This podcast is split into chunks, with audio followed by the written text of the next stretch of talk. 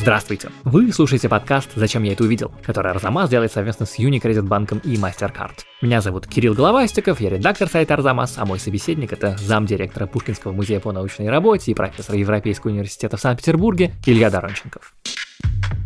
Вначале хочу извиниться. Как вы, наверное, помните, наш последний выпуск про Роберта Фалька был таким большим, что мы не успели ответить ни на один вопрос, который вы присылаете на адрес arzamas собака arzamas.academy с темой «Вопрос в подкаст. Зачем я это увидел?». Я очень хотел загладить это обстоятельство, и вот на какую мысль оно меня навело. Дело в том, что уже как минимум трижды, отвечая на ваши вопросы, мы с Ильей Доронченковым так увлекались, что сами эти ответы по хронометражу стали напоминать целый подкаст. Ну а приклеить такие развернутые ответы в конец наших обычных и без того длинных подкастов, это значит точно сделать так, что никто не дослушает до конца. Так что эти разговоры пылились у меня на полке в Google Drive. Но сейчас настало их время. Мы решили собрать бонусный выпуск из этих длинных, но очень увлекательных ответов на ваши вопросы. Этот выпуск целиком доступен только подписчикам Радио Арзамас. Так что если вы еще не подписались на наше приложение, то самое время это сделать.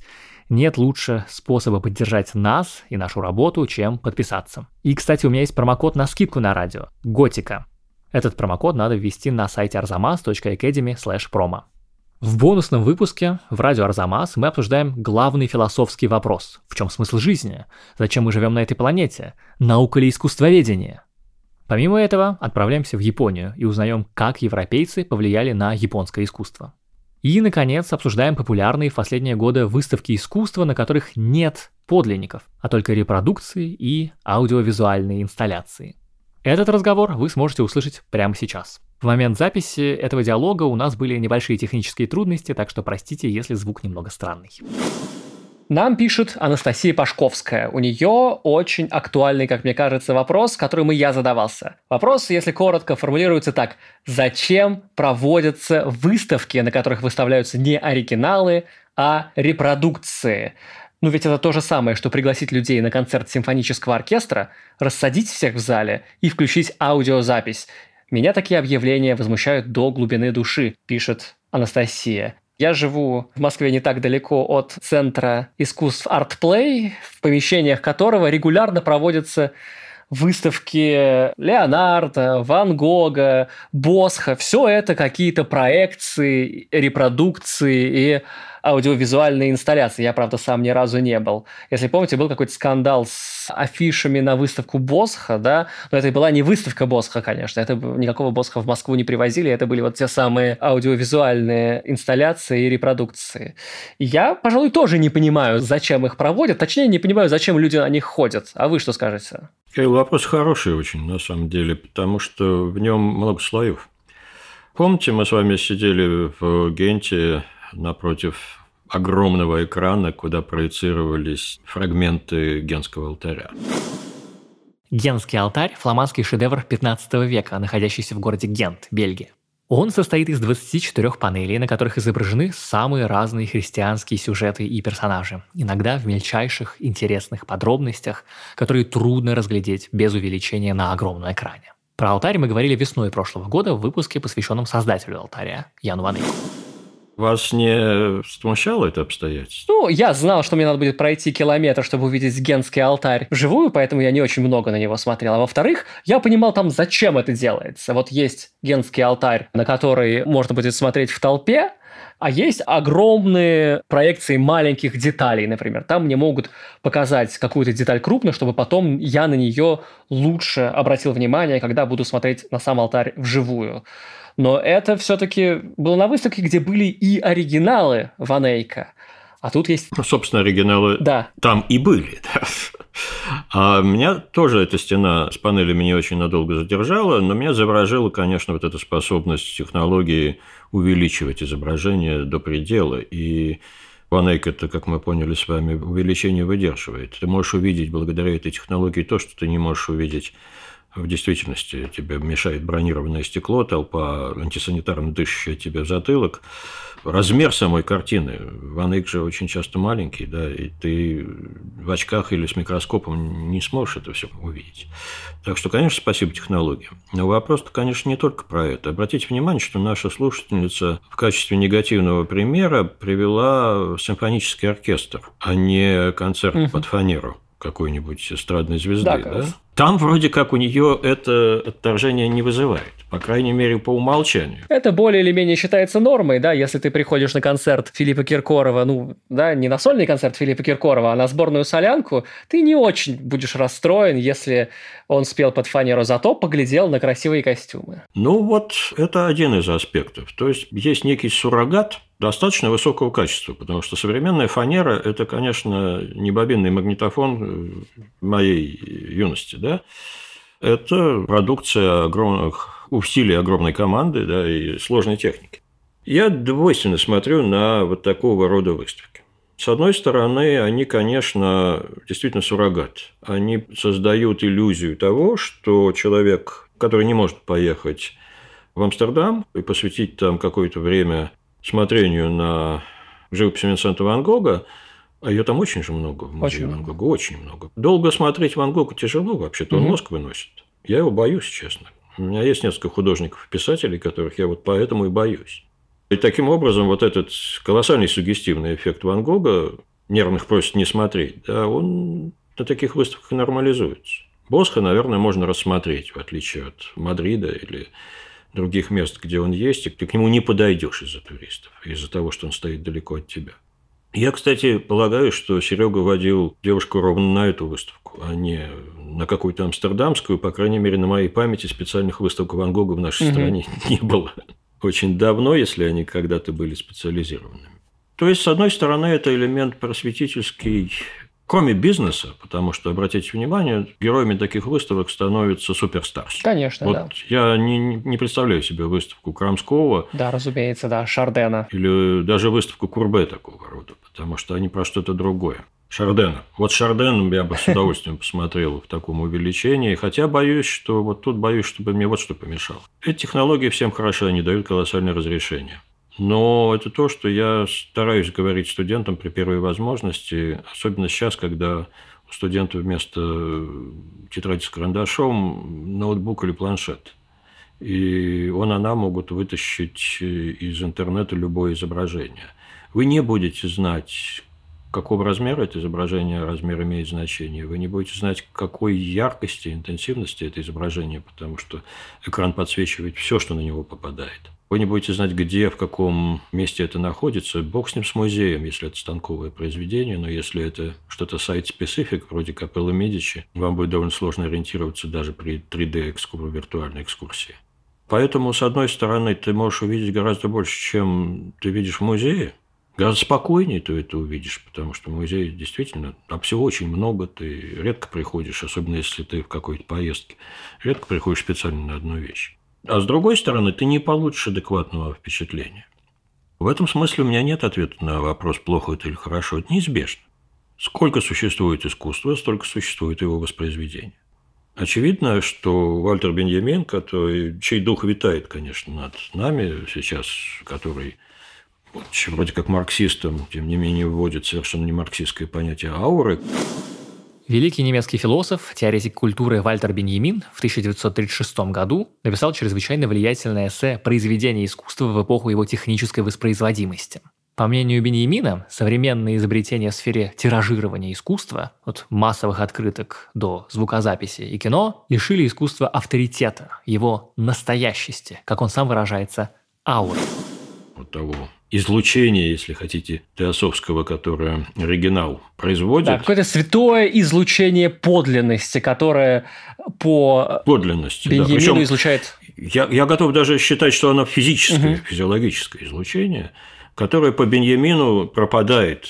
Он приводит пример, да, вот концерт, живой концерт кинематограф, как наша, собственно, слушательница.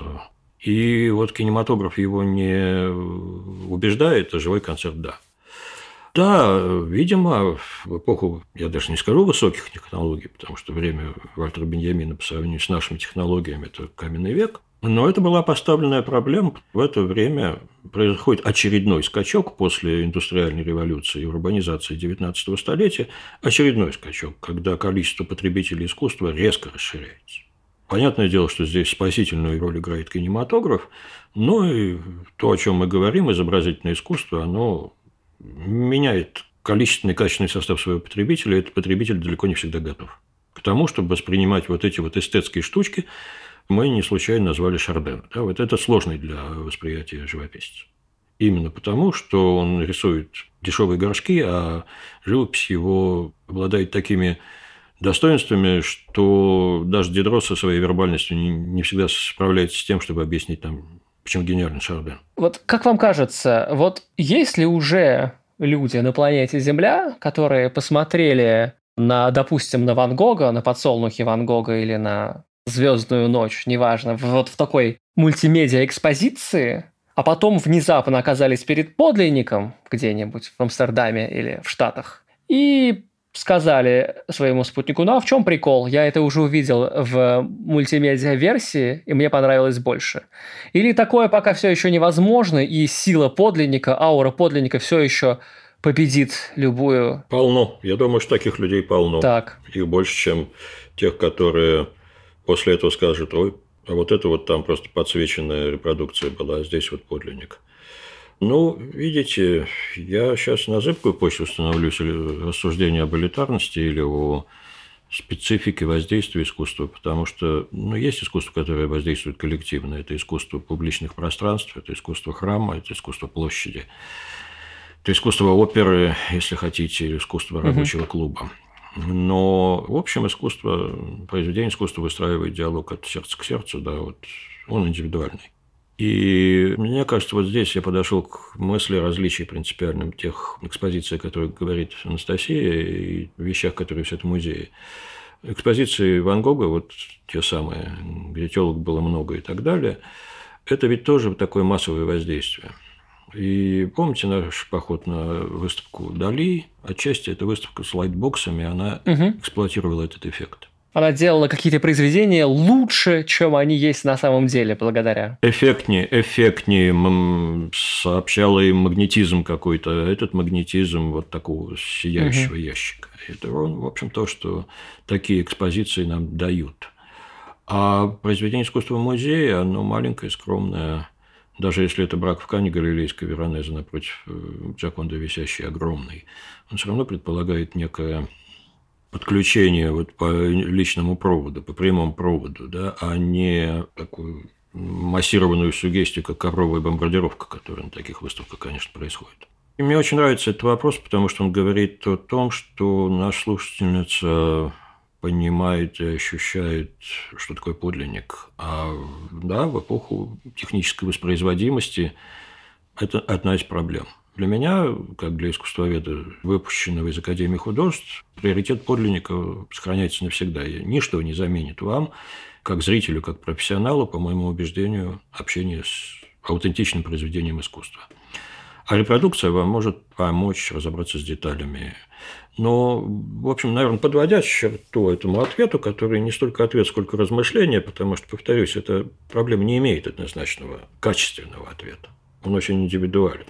И, кроме того, он очень контекстуален, потому что мы живем в эпоху террора технологических изображений, и с этим приходится мириться. Но я просто хочу сказать, что эта проблема воспроизведения, она же вечная. Ну, понятие подлинника, оно разное в зависимости от эпохи. Что считать подлинником? Вот портрет Ван Гога он с начала до конца исполнен Ван Гогом. И я не думаю, что его модели были счастливы видеть себя в таком виде. Это, в общем, автопортрет Ван Гога, его психо, да, его души. А портрет работы какого-нибудь преуспевающего лондонского живописца середины XVIII века, он будет исполнен на 20% мастером. Вы считаете, что вам повезло. Это будет лицо и кисти рук. Все остальное там допишет артель. И, в общем, зритель будет знать, вернее, заказчик будет знать, что это так, потому что если он не лорд, который может заплатить за стопроцентную авторскую вещь от начала до конца, то, в общем, вас предупреждали, вы знаете, на что вы идете. Любой каприз за ваши деньги, но цена обозначена. И это тоже будет подлинник. Это что касается аутентичных произведений искусства. Но существуют же гравюры, которые способы воспро... механического воспроизведения, скажем так, которые с XVI века входят в обиход и очень И которые часто, мы ну, сейчас смотрим как оригиналы, а не как... Да, они уже обладают статусом уникального художественного произведения, аурой. да, аурой. Ну вот смотрите, «Страшный суд Микеланджело», мы тоже с вами говорили о Тинторетто, который выступает как такой соперник Микеланджело, но у меня лично нет уверенности, что Тинторетто видел Сикстинскую капеллу, потому что Сикстинская капелла пору, когда Микеланджело ее украсил фреской на алтарной стене, страшный суд, она была личной капеллой римского папы. Туда вход имели, ну ладно, ну сотни людей, кардиналы, епископы, служащие Ватикана, может быть, какие-то почетные гости, но это сотни, а не тысячи людей. И среди этих людей количество художников или любителей художеств составляло меньшинство. То есть транслировалось знание об этой вещи через гравюры. Если мы посмотрим сейчас на эти гравюры, в ужас придем, насколько они ничего общего не имеют с Микеланджело на алтарной стене Сикстинской капеллы. А трансляция шла, влияние распространялось. И тогда, когда Даниэль де Вольтера задрапировал чресла, срамные места всей этой публики, ушлые издатели гравюр все еще штамповали неблагопристойные варианты этого изображения. Ну и дальше больше, потому что дальше мы к XIX веку получаем взрыв различных репродукционных техник. А другая крайность – это то, что в условиях логоцентрической культуры в соответствии с принципом от пиктора поэзия, с поэзией как живопись, мы в общем исходим из того, что изображение угу. пересказывается. Когда Джошуа Рейнольдс читал свои лекции в Королевской академии, он не показывал ни одного изображения. То есть он опирался, в общем, на память своих слушателей элитарных и, в общем, на тот самый принцип, что я могу вам рассказать адекватно о том, что угу. вы должны увидеть. Вот, поэтому, знаете, проблема выглядит современной, поскольку современные технологии и современная практика такого рода мультимедийных экспозиций. Ну, еще это бизнес, бизнес. Это, конечно, ну, конечно, бизнес, да, да, так да. и гравюра бизнес. Это все способ подобраться к э, произведению, к подлиннику, к сенсационному объекту, приобщиться. Я вот думаю еще, что вот в этой ситуации с мультимедийными выставками или выставками репродукции. Вот вы знаете же, в ситуации, когда ты говоришь, я пошел на выставку искусства, тут же два слова есть слово искусство, и, конечно, многие идут за искусством, но кто-то идет на, и на выставку главным образом, вне зависимости от того, какое там искусство, да? Выставки вообще бывают не только искусство, бывают выставки там исторические и всего прочего. Собак, автомобилей. Абсолютно, да. И э, во многих, на многих выставках такое повышенное использование мультимедийных новшеств для целей рассказа, для какого-то нарратива, для донесения какой-то своей темы. Но оно очень оправдано, да? Я не был на выставках Рюриковича или Романовы в Манеже, но мы все знаем, какие очереди туда стояли, да? Из чего следует, что эти выставки с э, огромными плазменными панелями имеют бешеный спрос. И понятно, что это историческая выставка, там, вероятно, нет оригиналов, но э, как бы, ну и ладно, да, мы не очень хотели посмотреть на оригиналы, не знаю чего, какую-нибудь э, летопись, мы хотели узнать какую-то историю, да. По крайней мере, мы как-то не возьмемся критиковать особенно эти выставки за это, мы будем критиковать их за другое. А потом тот же самый принцип распространяется и на выставке искусства, к которым мы привыкли, что там-то, конечно, оригинал должен быть. Мы как-то на него идем, да? Но человек, уже посмотревший полностью мультимедийную выставку в кавычках, там, не знаю, про Рюриковича или Романовых, он не будет ожидать чего-то иного от выставки Крамского или Шардена, ну а скорее всего Ван Гога или Дали. Он тоже будет ждать мультимедийных экранов, рассказывания какой-то истории, а ценность ауры оригинала явно для него будет падать, мне кажется. Ну, слушайте, это пока гипотетические размышления о прекрасном новом мире, да, в котором нас чипирует Билл Гейтс, и что там с нами еще случится. Да, наверное, чисто антропологически появятся люди, которые выросли с гаджетами, для которых это, ну, может быть, я сейчас такую антиутопию строю, контакт с маленьким колстом «Звездная ночь Ван Гога» Моме в Нью-Йорке не будет иметь большого значения, именно потому что он маленький, черненький по сравнению с тем, что можно увидеть на большой панели. Но что тут спекулировать? Видите, мы проходим через такие неожиданные обстоятельства. Не кажется ли вам, что после карантина ценность объятия... Сто процентов возросла, да. Вот. То же самое и с э, всеми этими богатствами гаджетов, которые умеют больше, чем мы от них хотим, мне все-таки кажется, что ценность уникального явления будет расти. Может быть, не для всех пользователей, ну так и слава тебе, Господи, человечество – это не сумма номеров из романа «Мы», все еще крайне пестрый и разнообразный конгломерат. То есть, получается, что у таких выставок есть хороший демократизующий элемент. Вы можете посмотреть на Босха, которого никто никогда не привезет в Москву. Угу. А может быть, не в Москву, да, а может быть, и в ваш город, в Архангельск или где вы там сидите. В Австралию, извините, да, да Бразилию. Да, да. А Куда угодно. А с другой стороны, сам опыт общения с Босхом в Прадо или, не знаю, mm-hmm. в каком-нибудь в Лиссабонском музее изящных искусств становится более элитарным. Он более элитарным, и ты, может быть, больше начинаешь его ценить, потому что если тебе достаточно большой яркой картинки, которая больше, чем настоящий Босх, то и ладно, ты, попав в Лиссабон или в Прадо, поставишь галочку и пойдешь дальше. Класс, видели? Произошла ассоциация такая, да? А если ты готов к этому, воспитал себя или предрасположен к этому, ты увидел оригинал и о, а вот там-то я видел вот такое, вот такая-то деталька была, дай-ка я сейчас на нее посмотрю, как это, как это сделано, если получится. И тут может, опять же, закоротить, и ты вступишь в уникальный диалог. Давайте еще одну вещь вспомним, да, вот музей имени Пушкина, центральное здание – Исходно это коллекция да, слепков. симулякров. Да? Это коллекция гипсовых слепков, не только гипсовых, разнообразно сделанных копий великих вещей. Это парадоксально в некоторых смыслах. Да? Предполагалось, что они транслируют вот ту самую еще не придуманную Беньямина Мауру. Они могут быть использованы как адекватные заместители, изъятые из своего контекста с флорентийской или венецианской, венецианской или падуанской площади, например, конные памятники, или с флорентийской, как это Давид – и они э, замещали для московского зрителя подлинники. Потом мы стали на них смотреть так достаточно, ну, как сказать, естественно, те, кто ходит в Пушкинский музей отродясь, любят Давида так, как, может быть, не любят флорентийцы угу. своего Давида. Но, тем не менее, знание о том, что это гипс, да, а не мрамор Микеланджело, оно никуда не девается, оно терроризирует, в общем-то, да. Пушкинский музей в этом отношении не уникален. Да. И Виктория Альберт, который тоже родился как музей копий, и один из тех музеев, который все еще их бережно хранит. Но опять же мы подошли к этой ситуации на новом уровне. Несколько лет назад на Петербургском культурном форуме мне повезло встретиться с человеком, который англичанин основал в Мадриде компанию Factum Arte, которая занимается 3D-копированием подлинников. Да, правительство Египта заказало ему копию гробницы mm-hmm. Тутанхамона, которую надо спасать от туристов. И они восстановили, это, конечно, такой рекламный трюк, они восстановили похищенную мафией картину mm-hmm. Краваджа на Сицилии. Настолько, насколько это можно восстановить. Да? С одной стороны, опять же, это производство фейков.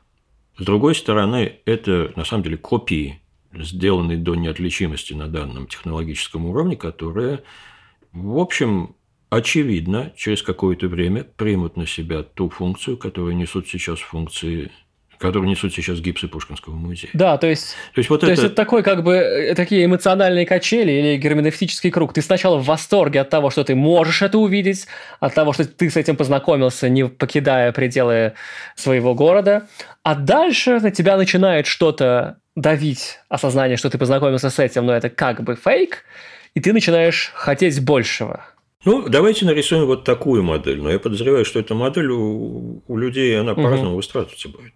Как вы сами в самом начале этого разговора сказали, ну, кто-то увидит оригинал и скажет, а, нет, вот это было лучше, и бог с ним, бог с ним со звездной ночью. А для кого-то это будет трамплином для открытия Ван Гога или такого вот трепетного диалога с ним. Здесь нет единой реакции.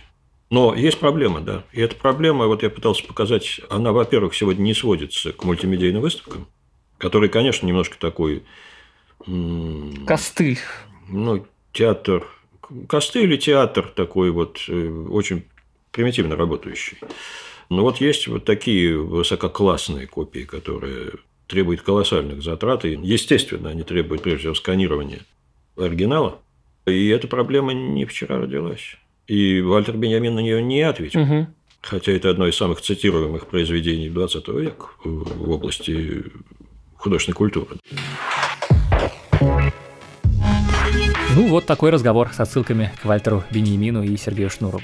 Целиком выпуск, в котором, напомню, мы, кроме того, выясняем, кто же такой искусствовед, скорее ученый или скорее художник, а также узнаем, как мы, европейцы, повлияли на японское искусство. Так вот, целиком этот выпуск можно послушать по подписке в приложении «Радио Арзамас». Промокод для радио Готика. Он будет доступен для 300 первых подписавшихся и дает скидку в 20%, даже больше. Вести его можно на сайте arzamas.academy promo.